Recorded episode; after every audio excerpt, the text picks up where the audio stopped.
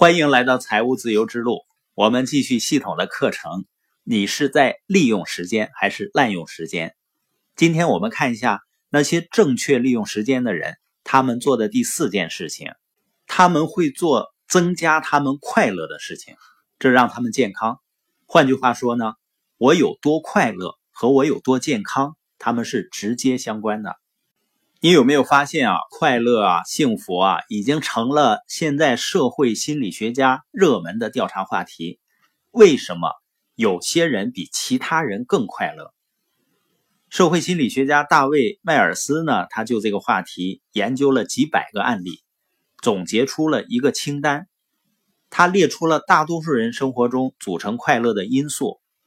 我们来看一下这个清单。第一呢，健康的身体。也就是健康的人呢会更快乐。第二呢，切合实际的目标，他们会努力达成目标，但目标没有实现呢，他们也不会感到失望。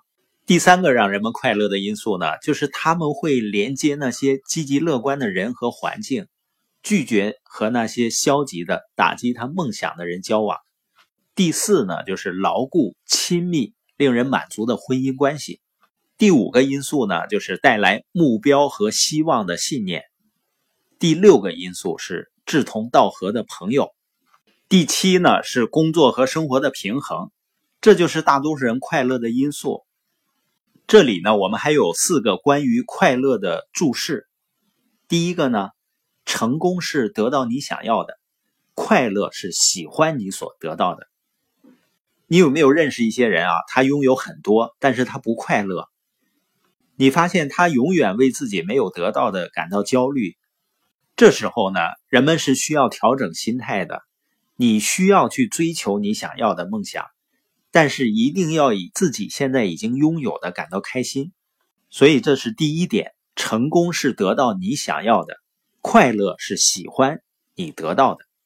第二个注释呢，快乐是一个内心的工作，快乐是发自你自己内心的。别的人或者环境不能使你快乐。